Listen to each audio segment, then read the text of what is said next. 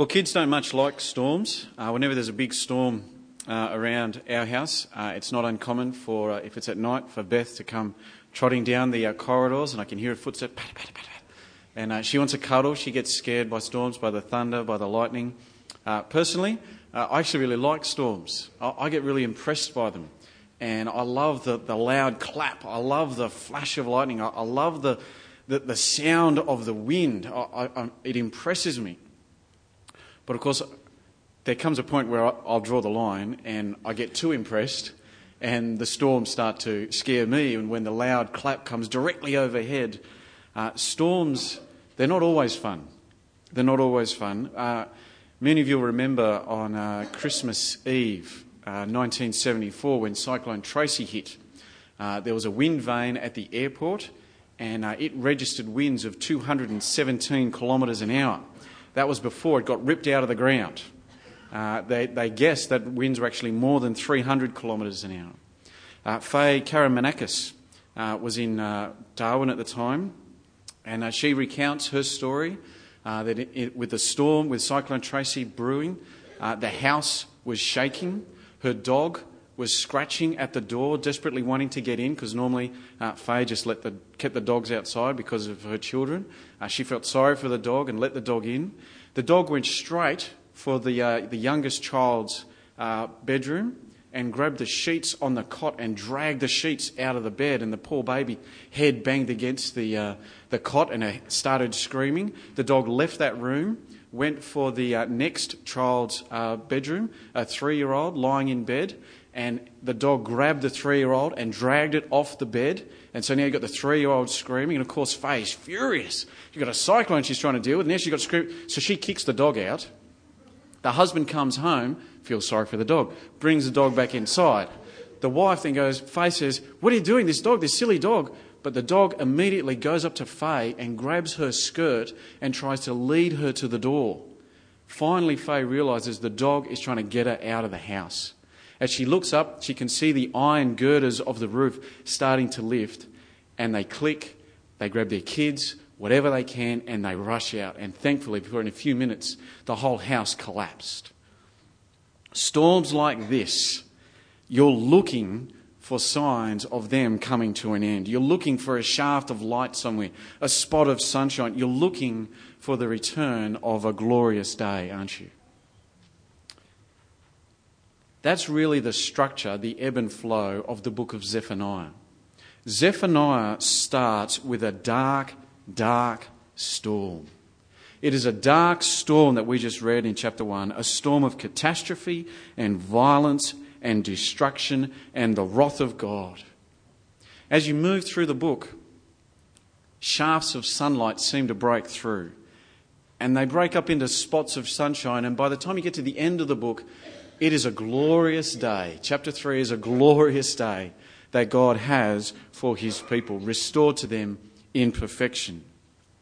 But today, as we are bunker down in chapter 1, we are in the middle of the storm of God's anger.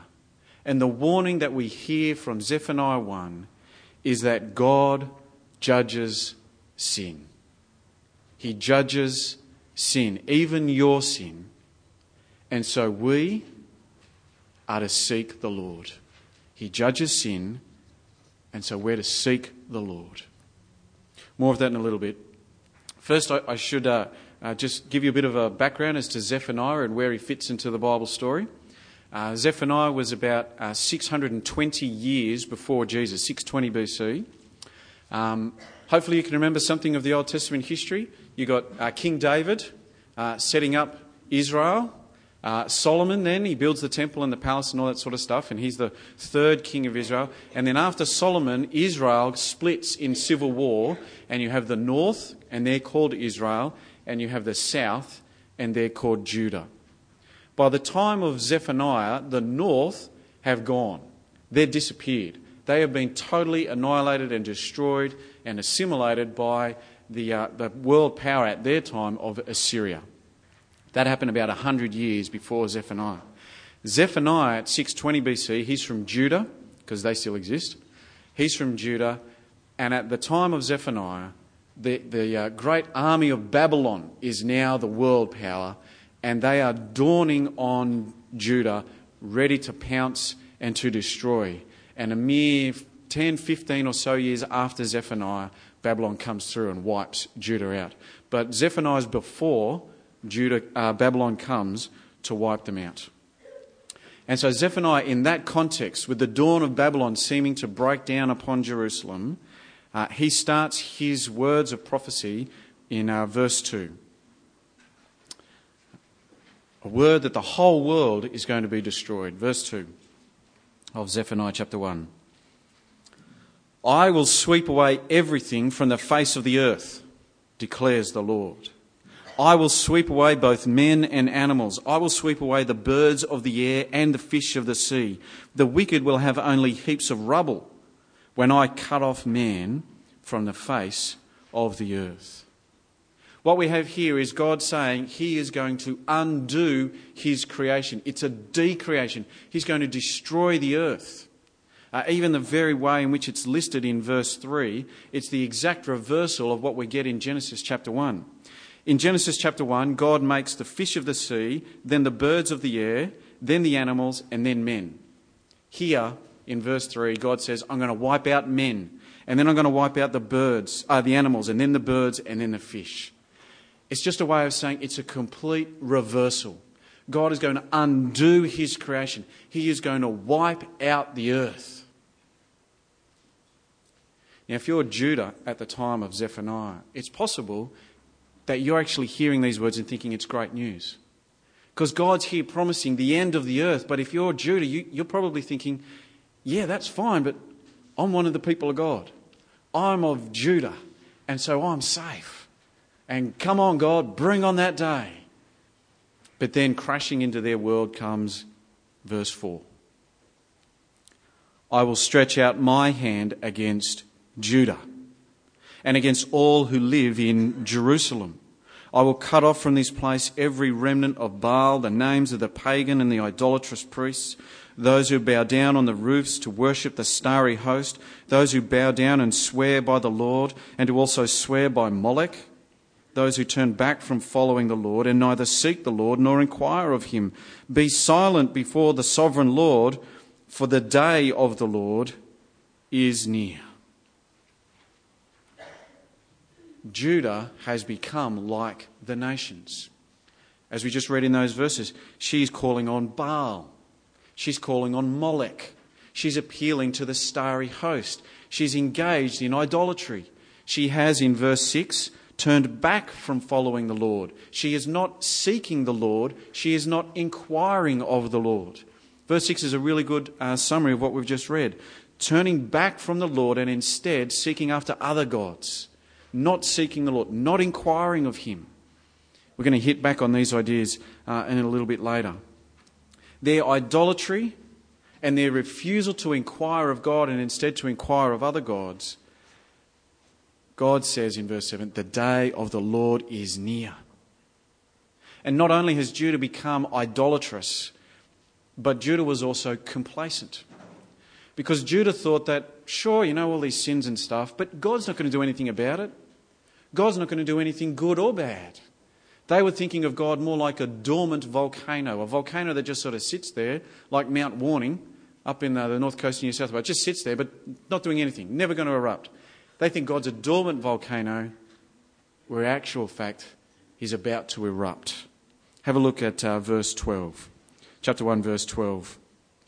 At that time, I will search Jerusalem with lamps and punish those who are complacent, who are like wine left on its dregs, who think the Lord will do nothing, either good or bad. Their wealth will be plundered, their houses demolished. They will build houses but not live in them. They will plant vineyards but not drink the wine. Their idolatry, their complacency, their mocking of God that He doesn't care and He can and will do nothing and so the day of the Lord is near, Zephaniah keeps telling them. For Judah, as they heard these words of Zephaniah, the message was clear God judges sin, yes, even yours. even yours. The day of the Lord is coming. And it'll make Cyclone Tracy seem like a whisper. Have a listen to Zephaniah's description of it in verse 14. The great day of the Lord is near, near and coming quickly. Listen, the cry on the day of the Lord will be bitter. The shouting of the warrior will be there. That day will be a day of wrath, a day of distress and anguish, a day of trouble and ruin, a day of darkness and gloom, a day of clouds and blackness, a day of trumpet and battle cry against the fortified cities and against the corner towers. I'll bring distress on the people, and they'll walk like blind men because they've sinned against the Lord. Their blood will be poured out like dust, and their entrails like filth. Neither their silver nor their gold will be able to save them. On the day of the Lord's wrath, in the fire of his jealousy, the whole world will be consumed, for he will make a sudden end of all who live in the earth. Uh, recently, Catherine and I were able to head off to Sydney and uh, we uh, stumbled across the World Journalistic Photography uh, Competition winners in uh, the New South Wales State Library. And there really were some magnificent photos uh, in this exhibition photos of sport. some guy ha- literally had his hand inside another guy's eye. It was amazing. there were photos of nature. but perhaps the most, the most impacting photos, at least on me, were the photos of war where you had pictures of soldiers uh, weary, just simply exhausted, lying back with their eyes shut, weary from battle and from duty. Uh, soldiers weeping because of the things that they've seen and the things that they've had to do. But perhaps the, the worst, if I can describe it like that, the worst of all were the pictures of women holding their injured, if not dead, children and husbands screaming crying, weeping, wailing, caught up in the bloodbath, caught up in the middle of war and tragedy and violence and death.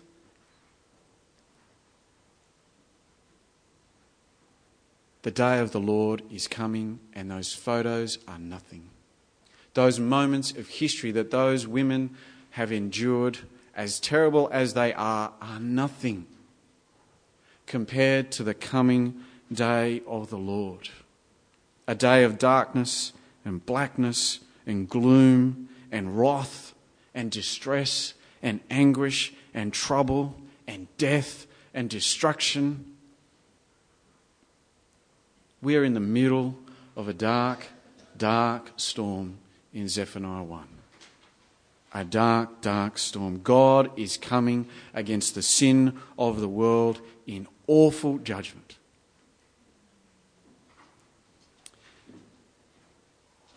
This is not something people like to hear. It's something that many Christians don't like to hear. Uh, we prefer a God of love, a God of peace, a God of harmony, a God of compassion, a God of mercy, a God of grace. You might have heard it said, uh, I prefer the God of the New Testament rather than the God of the Old Testament. Uh, but before we uh, head down uh, that track, let me read to you uh, some words of Jesus. Uh, he told parables, many of them, and here's one where he describes the kingdom of heaven. Jesus says in Matthew 13, Once again, the kingdom of heaven is like a net that was let down into the lake and caught all kinds of fish. When it was full, the fishermen pulled it up on shore, and they sat down and collected the good fish in the baskets, but threw the bad away. This is how it'll be at the end of the age. The angels will come and separate the wicked from the righteous and throw them into the fiery furnace where there will be weeping and gnashing of teeth. Well, these words from Jesus again, a little bit earlier in Matthew chapter 5. If your right eye causes you to sin, gouge it out and throw it away. It is better for you to lose one part of your body than for your whole body to be thrown into hell. And if your right hand causes you to sin, cut it off and throw it away. It is better for you to lose one part of your body than for your whole body to go into hell. The God of the old, the God of the new, there's no difference. He's the one God, the one true and living God, who is a God of grace and a God of mercy and a God of wrath. And the marvel of marvels about God is that He keeps it all perfectly in unison. He doesn't get angry when He's not meant to get angry. He gets angry and it's just and it's right. There's no un, uh, uh injustice, there's no unfairness. God, in His wrath, when He comes, it is perfectly right and it is horrifyingly awful. And the day is coming when the Lord Jesus will return and He will, He will send people to hell in horrifying fury. He will send people to hell. The day of the Lord is coming. This is a hard truth, don't you reckon?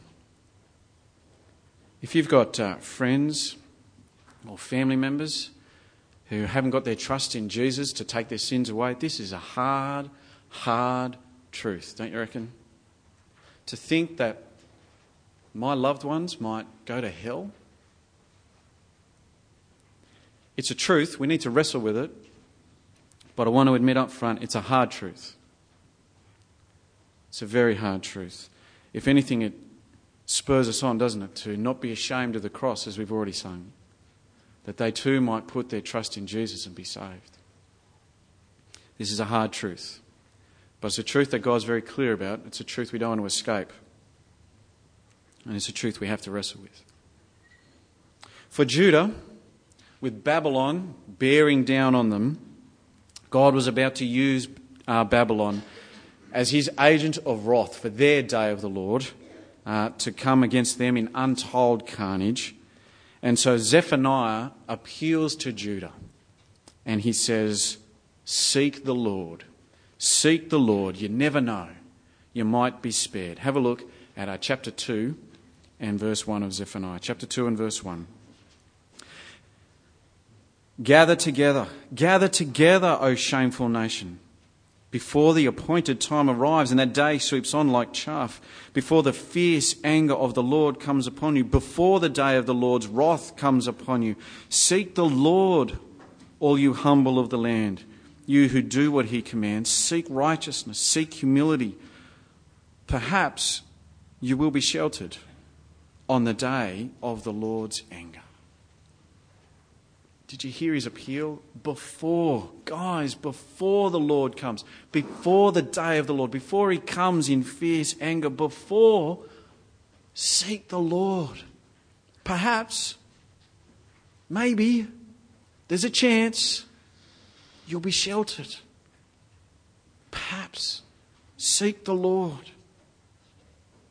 And notice that this is for the godly as well. In verse 3 Seek the Lord, all you humble of the land, you who do what he commands. Perhaps you'll be spared. This, in the book of Zephaniah, is the first shaft of light. We've been in the middle of a dark, dark storm, and this is the first shaft of light breaking through that maybe there's a, there's a way out. Maybe you can be sheltered. Maybe you can be hidden from the, from the wrath of God. Now, for us, this side of Jesus, who has already died and risen again, for us, this shaft of light, this perhaps, this maybe, this hopeful, this, this almost wishful thinking, this side of Jesus, it changes into absolute certainty with no doubt, no questions. Have a look at 2 Corinthians. Turn with me, please. 2 Corinthians chapter 5 and verse 21, 2 Corinthians 5.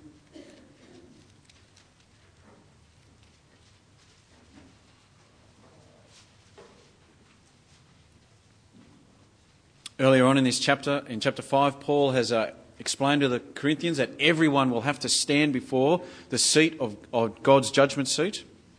And he's explaining to them how in Jesus and in his death, uh, we can be forgiven for our sins. And he, he sort of closes up here in a climax in verse 21, chapter 5, verse 21. Hear these incredible words of comfort, this incredibly shaft of light, brilliant shaft of light. Verse 21 God made him, that's Jesus, God made him who had no sin to be sin, for us, so that in him we might become the righteousness of God. As God's fellow workers, we urge you not to receive God's grace in vain. For he says, In the time of my favour I heard you, and in the day of salvation I helped you. I tell you, now is the time of God's favour. Now is the day of salvation. Anyone who turns to the Lord Jesus now receives God's favour. Anyone who begs God for mercy for the forgiveness of their sins receives God's salvation. Anyone who turns to God in repentance and faith and says, I'm sorry, please forgive me, gets his help. Now is the day of salvation. Now. Because the Lord Jesus, when he died on a cross, he suffered God's anger at our sin for us. He who had no sin became sin for us. The storm and the fury of God's wrath was poured out upon his head. And if we trust in him, we have no, no fear of judgment no fear of condemnation, no fear of wrath. None. Zero. Because of Jesus who has already endured it for us on the cross.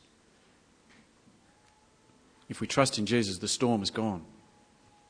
Uh, in the 18th century, uh, there was a, uh, an English uh, minister of the Church of England called Augustus Toplady, and he was in the 18th century, and he was one day trapped in a storm. And on, he was on his way home, and the clouds suddenly burst open, and there was torrential wind, torrential rain. Uh, and he uh, needed to escape from the rain because he wasn't home. He was out in the countryside, and he found a uh, rocky overhang. There'd been this rock that had been split open, and he could enter into the rock and hide from the storm. And as he sheltered from the storm in this cleft of rock, it reminded him of the way that we can be sheltered from the storm of God's wrath when we hide in Jesus.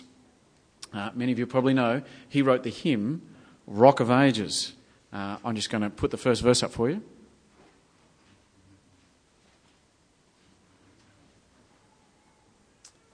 The first verse of Rock of Ages goes, he's speaking of Jesus, Rock of Ages. I'd sing it, but be embarrassing. Rock of Ages, cleft for me, let me hide myself in thee. Let the water and the blood from thy riven side which flowed be of sin the double cure. Cleanse me from its guilt and power.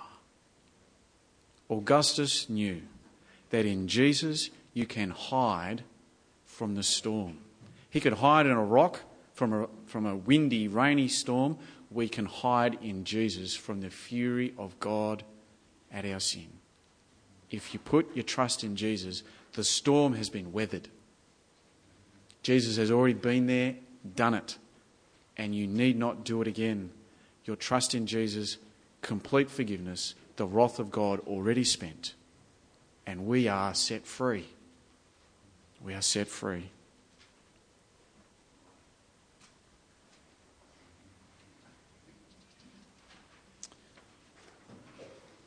Now, these words of Corinthians that we've just sort of read, just like they were in Zephaniah, they're written to those who are already belonging to God. Remember in uh, verse 3?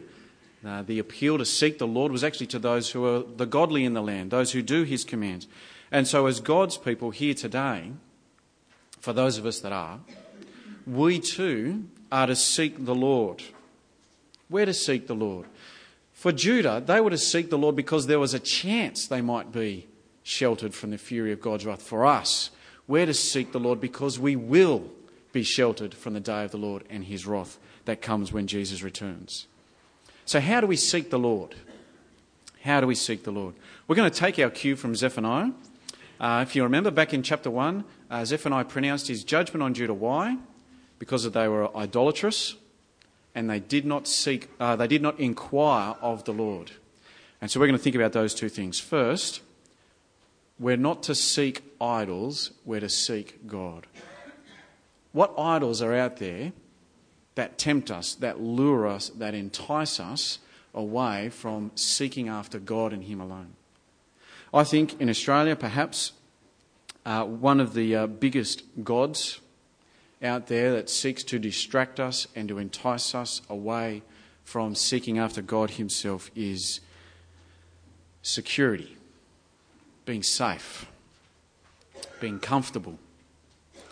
Uh, we like to be secure in many ways. We like to shore up our little lives. Uh, we do it with our health. Health is just one of those issues that is, is big to so many of us, to all of us. And, and don't get me wrong, it's good to have your health. Of course it is.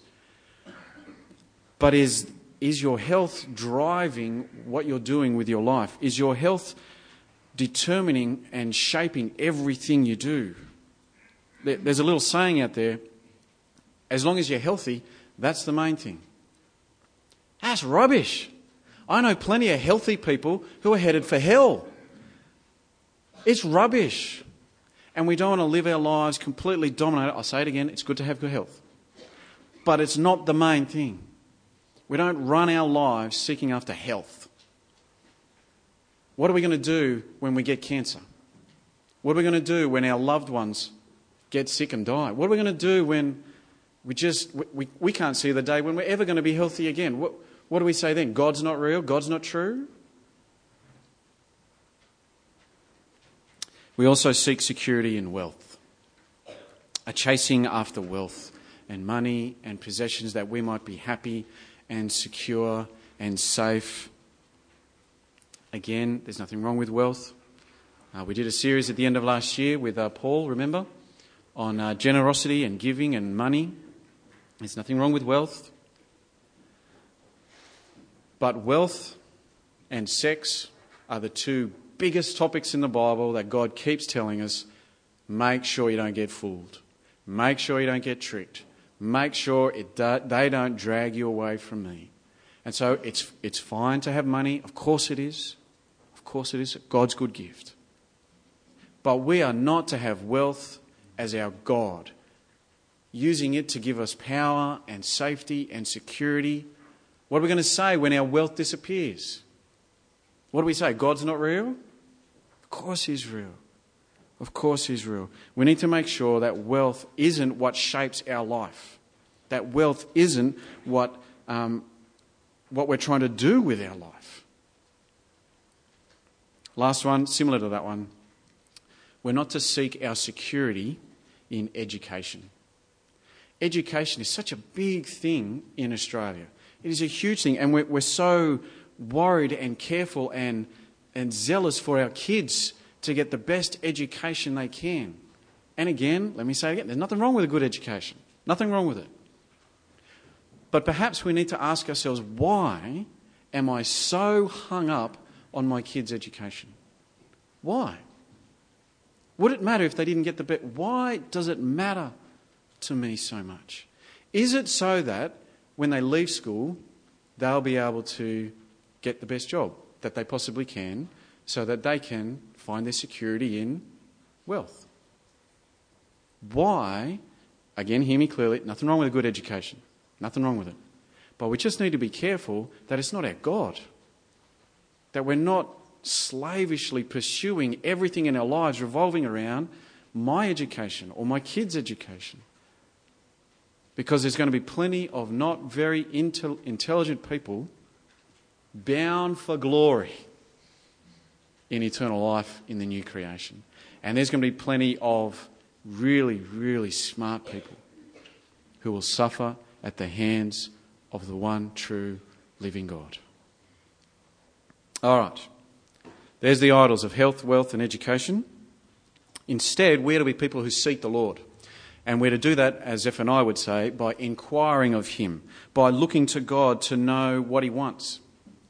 We need to be people who seek the Lord. We want to know how to please Him and how to obey Him. We want to know uh, wh- how does He reckon we should live our lives?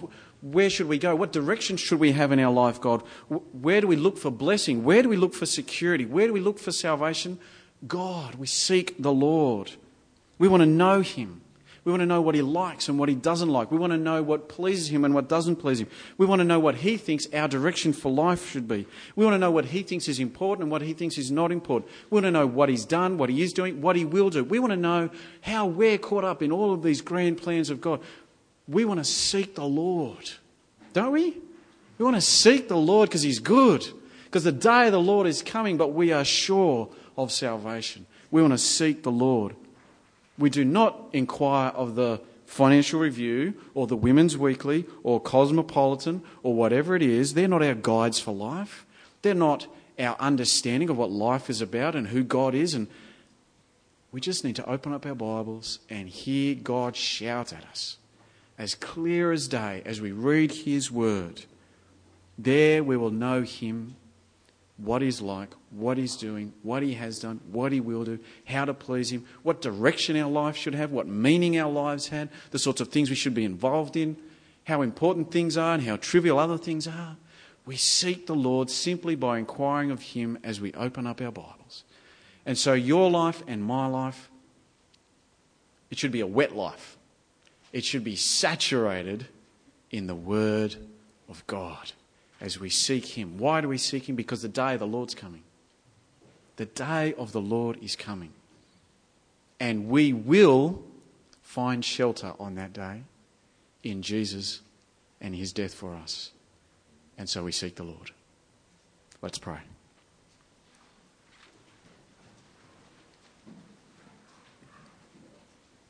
Heavenly Father, we want to say right up front, you are our great and glorious God, and we tremble at the thought of your wrath and fury, the day when your Son returns to bring in your judgment upon the wicked and upon the sin of the world.